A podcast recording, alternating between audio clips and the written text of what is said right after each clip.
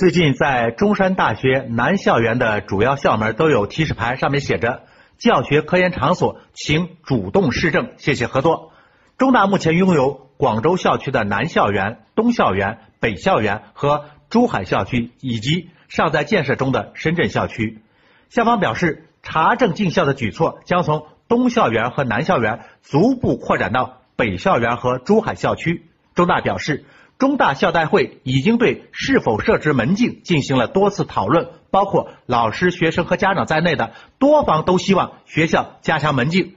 有中大老师表示，校园不是公园，在保证师生正常教学秩序这一点上是需要坚持的。山峰说：“谁把校园建成了公园？”当前国内多所大学。都面临这样的问题。如果校方不加以管理，确实会有大批的社会人员涌入校内，像逛公园那样的在校园内参观、游览和休闲。这也确实会给学校正常的科研和教学带来较大的混乱。可是，问题是这种现象的根源在哪里？如今，国家对高等教育的投入是越来越多了，特别是像中山大学这些国内的或者是当地知名的大学，财政资金的投入是相当的大。但是，国家财政投入的这大笔钱是用来做什么的呢？当然是为了支持科研和教学，绝不是为了把校园建设成一个大花园。至于说，如果经费非常充分，大学能不能建设的漂亮一些，环境宜人一点呢？